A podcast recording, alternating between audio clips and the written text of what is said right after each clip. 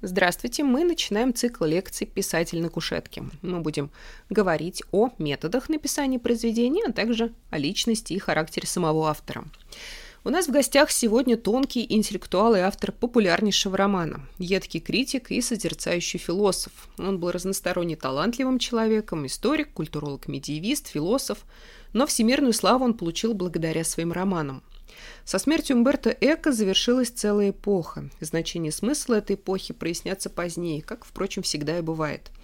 Ведь дело не только в том, что теперь его романы «Имя Розы», «Маятник Фуко», «Остров накануне», «Пражское кладбище», каждый из которых был, если не литературным событием, то объектом пристального внимания и критики, и публики, окончательно переходит в разряд классики и становится достоянием истории литературы. Как могло бы выглядеть классическое определение из кроссворда? Александрийский маяк, три буквы и ответ «Эко». Почему? Потому что, подобно маяку, Умберто Эко освещает современную интеллектуальную жизнь выдающийся ум и гигант эрудиции. Библиофил, полемист, он обладал редким талантом никогда не быть скучным даже своих теоретических эссе. Его любовь к знаниям заразительна. Но прославил его не научный труд, а роман «Имя Розы».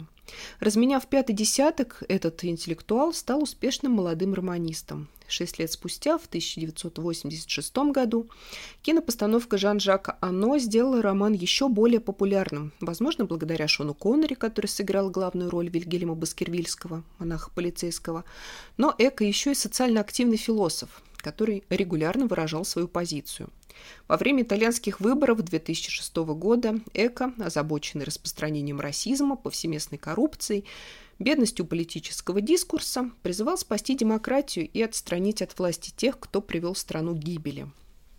Умберто Эко, успешный романист, критик, эссеист, аналитик современного общества – как он уживался с таким количеством личностей. Он утверждал, что какой бы личность он ни примерил, у него всегда впечатление, что он занимается одним и тем же. В его жизни произошел поворот, который соответствует рисунку линии ладони нашего героя.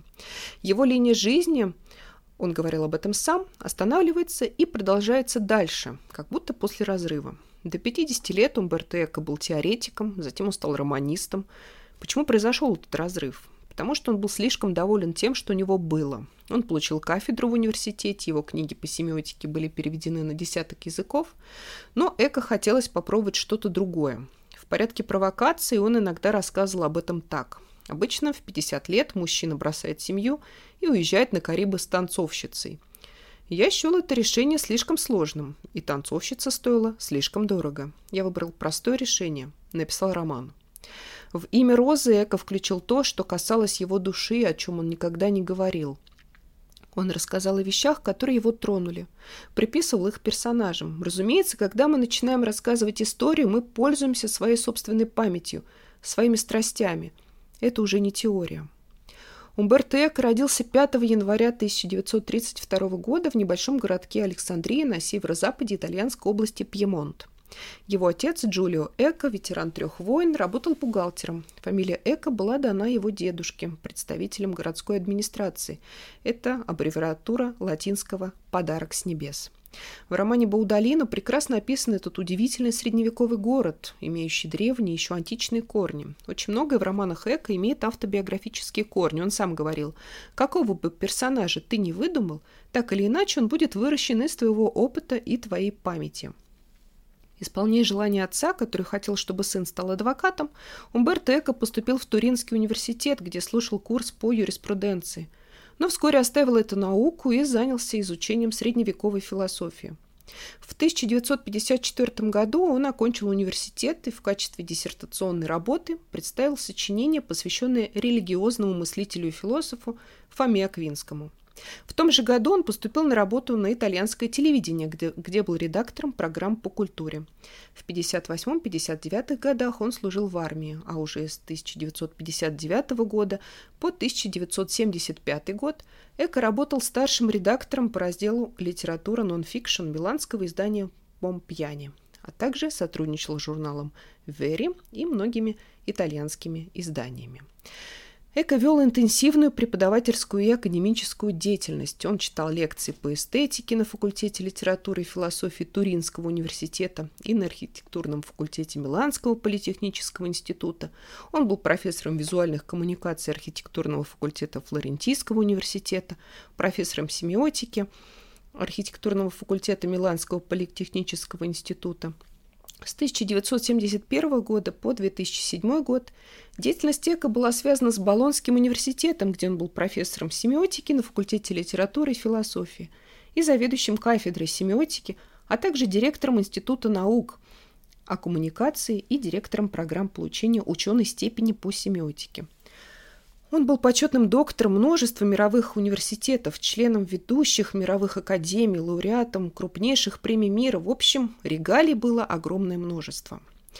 Известность к эко-семиотику пришла после публикации книги «Опера Аперта», где было дано понятие «открытое произведение», идея которого может иметь несколько интерпретаций, тогда как закрытое произведение – одну единственную интерпретацию. Среди научных публикаций наиболее известны устрашенная и сплоченная теория массовой коммуникации, поэтика Джойса, знак, трактат по общей семиотике и других.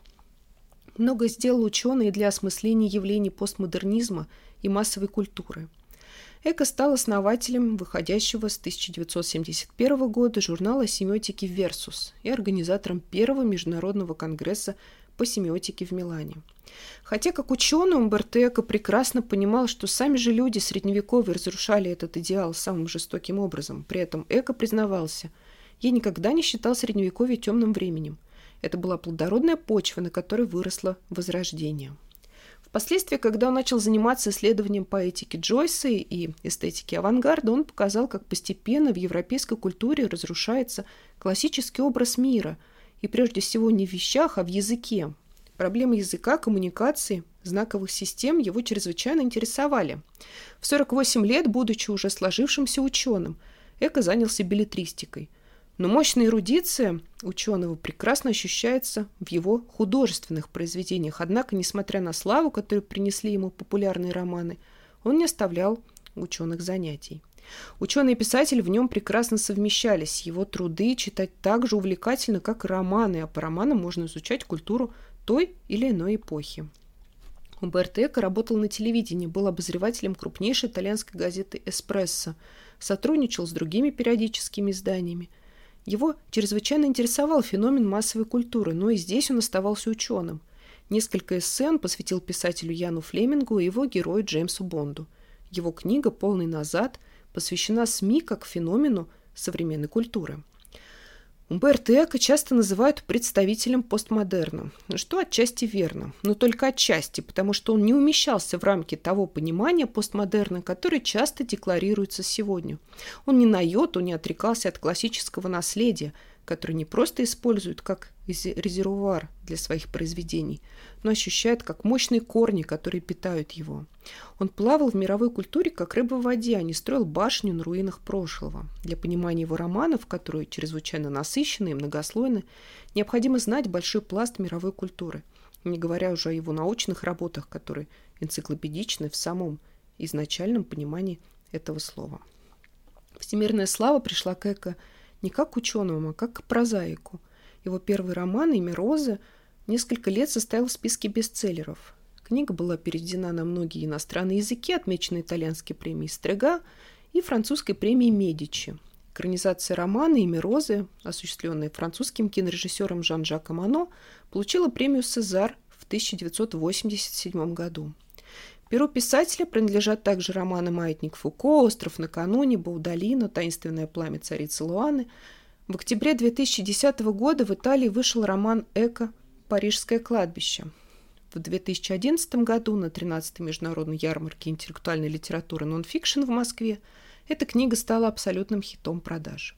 Седьмой роман писателя «Нулевой номер» был издан в 2015 году в день его рождения – Эко является также признанным экспертом в области бондологии, изучающий все, что связано с Джеймсом Бондом. Говоря об эко-публицисте и ученом, всегда первым делом вспоминают его эссе «Вечный фашизм». Главное в вечном фашизме его 14 признаков, причем даже совпадение нескольких из них говорит, что общество глубоко больно. Эко-ученый поставил диагноз. Эко-писатель знал, что лечение может быть только одно – культура. Тоненькая пленка над пустотой и бездной. Именно этим лекарством были и остаются все книги великого постмодерниста. Конечно, как и многие писатели современности, Умберто Эко разрушал барьеры между автором и читателем. Одним из первых стал разрабатывать теорию так называемого открытого произведения, в котором читатель и зритель становятся соавторами. Будучи и писателем, и критиком, Умберто открыл жанр самокомментирования, который отлично отражает бесконечно саморефлексирующую позицию постмодерна, но и возвращает нас к традиции средневековых комментариев. Так, спустя три года после выхода в свет своего романа «Имя Розы» он написал книгу «Заметки на полях имени Розы», где открывает некоторые секреты этого романа и рассуждает о взаимоотношениях автора, читателя и произведения в литературе. Иронию также называют одним из признаков постмодернистского произведения, и у Эка она присутствует всегда. Но эта ирония никогда не разрушает целостности и серьезности замысла, который всегда виден на глубине. Глубина, кстати, это то, что тоже отличает Эка от многих его современников. Поверхностность – один из признаков постмодернистской культуры. Эко мог описывать поверхностный взгляд, показывать пустоту окружающего мира, из которого ушел смысл, и делал это блестяще. Он мог разоблачать безликость и лживость современности, используя методы постмодернизма. Но делал это не ради игры, а во имя пробуждения жажды смысла, обретения человеком своего лица и возвращения целостности мира. Его этическую позицию хорошо демонстрирует все то же эссе «Вечный фашизм». Как итальянец он не мог пройти мимо этой темы, его очень интересовала фигура Муссолини, и, исследуя феномен фашизма, ученый пришел к выводу, что любая нация, даже самая культурная, может обезумить, потерять человеческую сущность и превратить свою жизнь в ад. В каждом из нас может обнажиться бездна и пустота, в которую рухнет все, чем дорожат и живут люди, что созидается веками и что делает человека человеком. Если во что-то и верил Умберто Эко, так это в действенность культуры, которая имеет свои законы, над которым не властен человек, поэтому даже в самые варварские эпохи культура побеждает. Глубоко изучая мировую культуру разных эпох, Эко, приходит к неожиданному выводу. Культура не в кризисе, она сама постоянный кризис. Кризис – необходимое условие для ее развития. Задача писателей состоит в том, чтобы создавать этот кризис, при котором плавное течение жизни обывателя разрушается неожиданными вопросами, на которые человек вынужден искать ответ. Книга это матрица культуры, библиотека – это модель мира. В этом он близок к своему предшественнику Борхесу. Приятно допускать, что библиотека не обязательно должна состоять из книг, которые мы читали или когда-нибудь прочтем. Это книги, которые мы можем прочесть или могли бы прочесть, даже если никогда их не откроем. И как бы ни интерпретировали его собственные произведения, он был уверен, что хорошая книга всегда умнее своего автора – Зачастую он рассказывает о вещах, о которых автор даже не догадывается. Умберто Эко всегда утверждал, что настоящее счастье состоит в стремлении к познанию. Он всегда оставался ученым, который, о чем бы он ни писал, какие бы формы и жанры не использовал, добывал отовсюду крупицы знаний и мудрости, которыми щедро делился со всеми. Он сам говорил так. «Мудр не тот, кто отвергает, тот мудр, кто отбирает и сочетает проблески света – откуда бы они ни исходили. В последние годы писатель сочетал активную научную и преподавательскую деятельность с выступлениями в средствах массовой информации, откликаясь на важнейшие события общественной жизни и политики. Он был женат, а, у него было двое детей, блестящий эрудит, автор семи романов и нескольких десятков научных и публицистических книг. Умберто Эко был фигурой номер один среди европейцев 20-21 века. Эко скончался 19 февраля 2016 года на 85-м году жизни. Слава его не писательская, публичная. В Италии была громадна. В 20 веке итальянская литература дала миру немало могучих фигур.